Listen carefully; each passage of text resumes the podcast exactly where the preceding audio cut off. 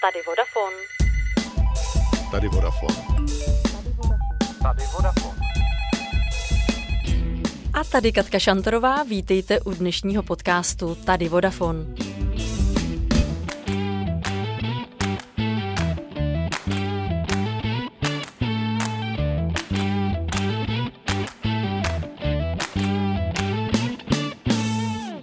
Přemýšleli jste někdy nad tím, že by vaše oblečení bylo vyrobeno z materiálu, který můžeme stále dokola recyklovat?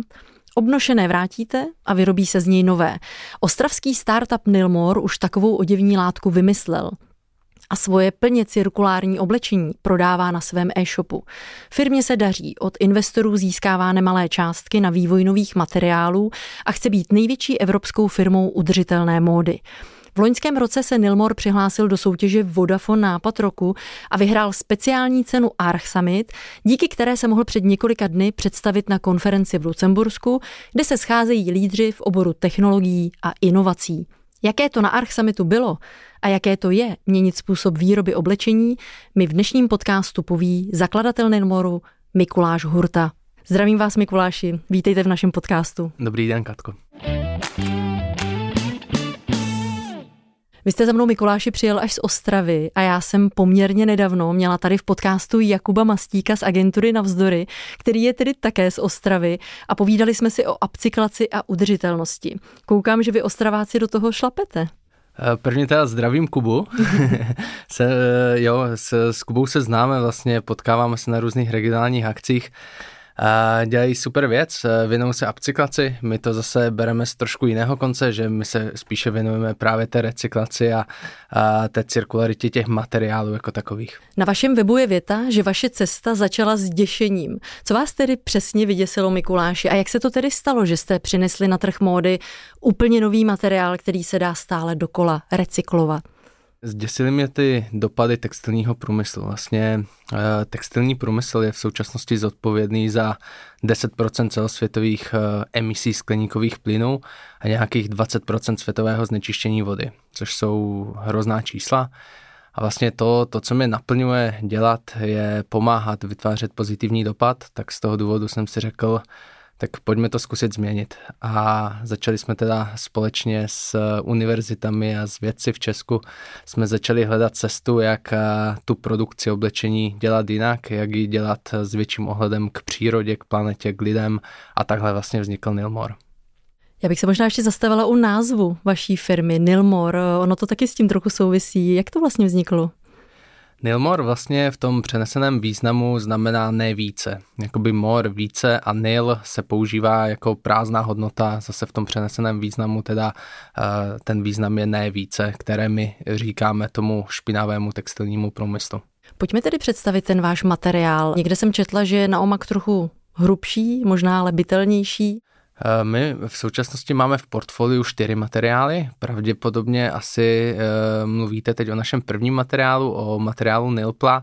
Nilpla je materiál vyráběný z kukuřice s tím, že je stoprocentně molekulárně recyklovatelný na konci. Uh, ty další tři materiály máme momentálně materiál Nilkot, což je z 50% recyklovaná bavlna, z 50% organická. Tam ty vlastnosti jsou velmi podobné bavlně. Potom máme materiál z recyklovaného oceánského odpadu, který se jmenuje Sirpet například ta polokošile, kterou teď mám na sobě, je tady z toho velmi, velmi jemný, odolný materiál. Co se týče toho posledního, tak to je materiál Nilpet, to je materiál získávaný recyklací zase polyesterového odpadu. Tam je to velmi funkční materiál například pro sportovní aplikace, eh, de facto zase shodné, shodné vlastnosti s klasickým polyesterem. Vy vlastně pracujete na tom, abyste prodávali a vyráběli cirkulární oblečení. Pojďme tedy představit ještě ten model. Vy jste přešli od toho tradičního lineárního modelu, který funguje na tom principu vyrobit, spotřebovat a vyhodit k tomu modelu té uzavřené smyčky. Řekněte mi o tom něco víc. Přesně tak. Ono vlastně cirkularita umožňuje snížit eh, dopady eh, té výroby v těch dvou nejdůležitějších částech.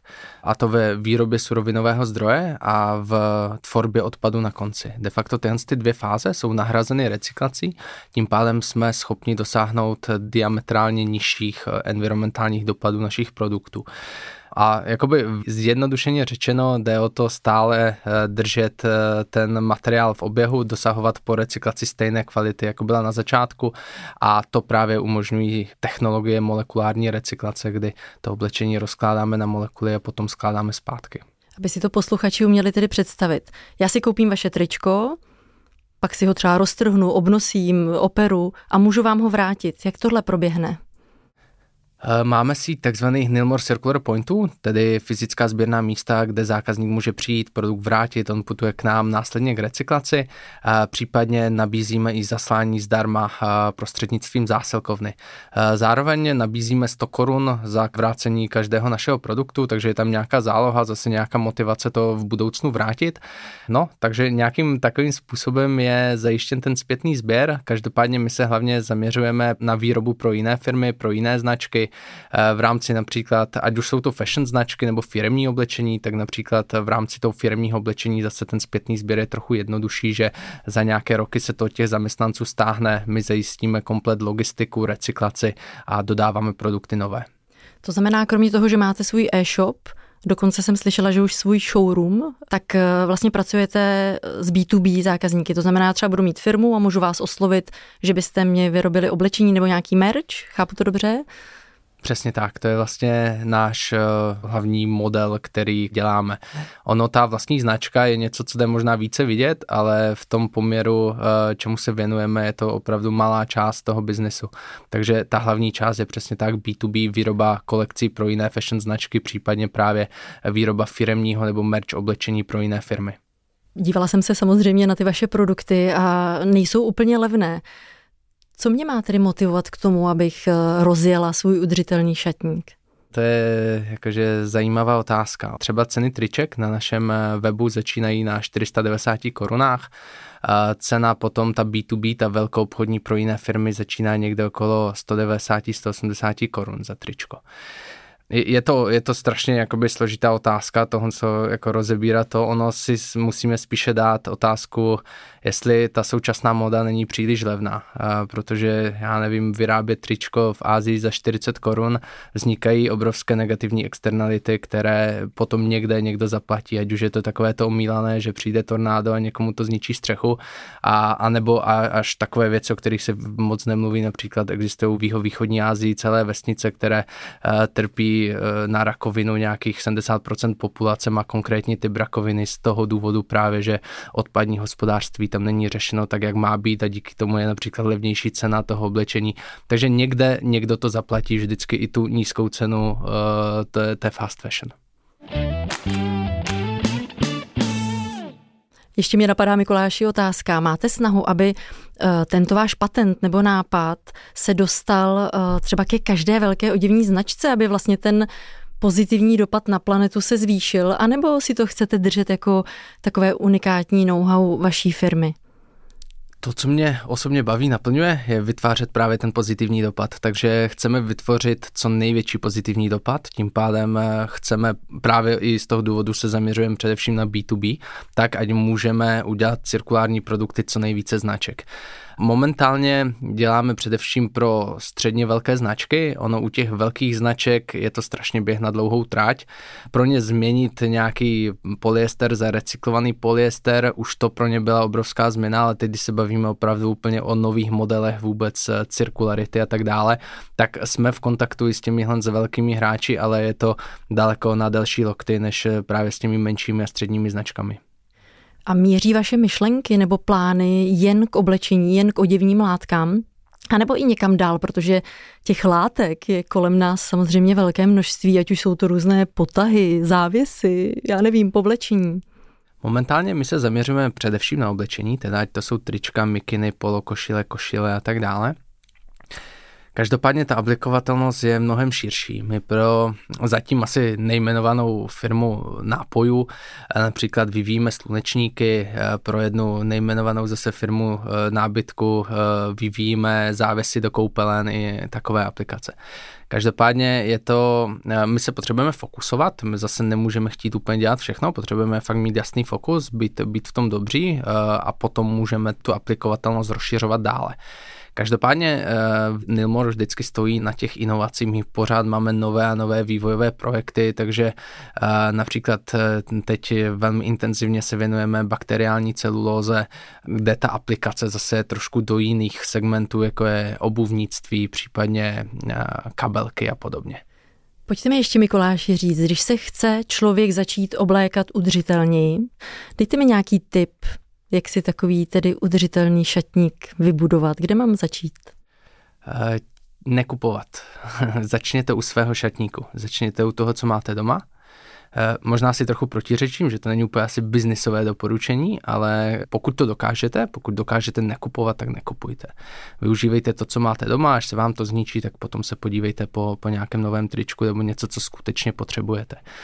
Toto je úplně alfa omega, ale takhle změnit jakoby mindset lidí je na strašně dlouho a pokud se podaří třeba nám změnit takhle mindset lidí 20%, bude to mít super dopad. My potřebujeme ale mít nějaké řešení, protože se současným stavem planety nám celkem ubíhá eh, čas a nemáme tolik času měnit lidi, to je to nejtěžší, co jde. Proto potřebujeme nějaké řešení pro eh, lidi, kteří jsou zvyklí trošičku něco koupit, eh, trochu, trochu to. A tam je odpovědí ta cirkularita určitě. Takže dívejte se na produkty, které jsou designovány tak, aby byly recyklovatelné, opravdu do hloubky, ať to jsou barvy, vazmy, veškeré věci, prostě tak, tak, aby eh, se to dalo recyklovat na konci. A na firmy, které, které jsou schopní tu recyklaci potom na konci opravdu zajistit, ten produkt od vás, od vás odebrat a eh, nějakým způsobem dokázat, eh, dokázat snížit právě tu environmentální stopu toho produktu. Jsou i nějaké další oblasti, ve kterých jste vy osobně udržitelný, nebo kde se snažíte ctít udržitelnost? Uh, ono, to, ono to musí být, jo, ono, nebo musí být, ono je to to, co mě baví, to, co mě naplňuje, v čem vidím smysl. Opravdu máme tady posledních pár desítek let se současným tempem a pokud uh, se nezměníme, tak uh, to bude špatné. Spousta milionů, miliard lidí to, to odnese. Takže eh, u mě oblečení je takové, přesně já rázím ten princip, že mám často na sobě oblečení prostě někde z 15 let, přelom prostě základky střední. A, a to oblečení, no, jako přítelkyně mi někdy říká prostě, a už by to chtělo něco furt dokola, stejné to a už, už to máš staré, ale e, toto, toto je třeba v tom oblečení ten přístup. Já jsem přesně ten člověk, který, eh, který má rád, já si vytvářím i vztah k tomu oblečení, takže já ho mám spojené s nějakými zážitky a tak dále. A potom v těch, v těch ostatních oblastech snažím se omezovat maso, s tím velmi bojuju, protože opravdu mám rád maso, ale jeho uhlíková stopa je obrovská, takže snažím se, a teď už jsou celkem fajn eh, ty různé ty nahražky toho masa, takže snažím se vyhledávat něco, co by mi to maso nějakým způsobem nahradilo ve firmě vždycky, když se něco tiskne, tak eh, ode mě slyší, eh, jestli je to nutné tisknout, takže je to asi, prostupuje to celým tím životem, dívat se trošku na to, jestli se to nedá dělat nějak prostě skromněji, nějak eh, s nižšími dopady. To zní fajn. Když by si lidi chtěli vyzkoušet to vaše oblečení, kde ho tedy koupí nebo kde vás najdou?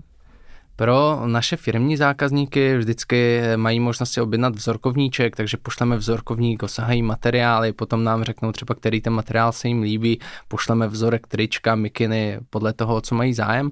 Co se týče eh, finálních zákazníků, tak eh, tam u nás v showroomu v Ostravě určitě se můžou stavit, eh, osahat, vyzkoušet, plus býváme na spoustě, na spoustě akcích. Teď mm, nejblíže budeme například v Itálii v Rimini, to je asi trošku z roky pro vaše posluchače, Každopádně 18. 19. jsme v Praze na Slow Days, takže například na Slow Days se můžou stavit a když budou sledovat naše stránky Instagram, Facebook, tak vždycky dáváme vědět, kde zrovna po republice nebo po světě na nás mohou narazit. Ještě mě napadla otázka, spolupracujete třeba s nějakými módními návrháři? Spolupracujeme, spolupracujeme s ateliérem Liběny Rochové. Eh, dělali vlastně její ateliér, dělal z našich materiálů kolekci různých modelů a tak dále. Dokonce my jednáme o tom, že možná některé ty modely bychom v nějaké limitované edici potom vydali a vyrobili z nich právě nějaké ty limitky. Potom spolupracujeme s Nikol Zezulovou, což je lokální designérka u nás v Ostravě, ta vlastně nám dělá veškeré střihy pro naše kolekce. A teď zkoušíme možná rozjet i nějaké designéry v Německu, protože chceme se zaměřovat i na, i na ten německý trh, takže asi tak. Já jsem četla nějaký článek, že tady jedna módní značka v Praze, Never Enough, si od vás vzala na vyzkoušení nějakou mikinu tričko. Jo, jo, tímto zase zdravím Dana. To jsou super typci, to je streetwearová značka, tady pražská.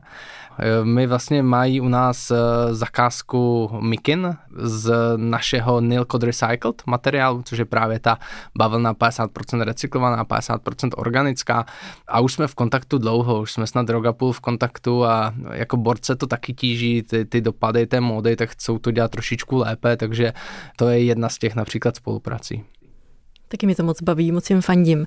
Eh, a tím můžeme vyzvat i nějaké další značky, kde by chtěli být eh, udržitelní, tak se vám můžou ozvat a vzít si od vás eh, vaše materiály nebo va- vaše produkty vlastně. Jsou tam vlastně dvě možnosti. Buď uh, odebírat materiály a potom vlastně uh, ten druhý model je odebírat přímo finální oblečení, takže záleží značka na značce. Jsme schopni opravdu úplně na míru, když přijde značka a chceme takový design s našimi štítkami a se vším s našimi nějakými vyšívkami, potisky, tak jsme schopni to udělat úplně na míru, jakoby pod, uh, brandingem té značky.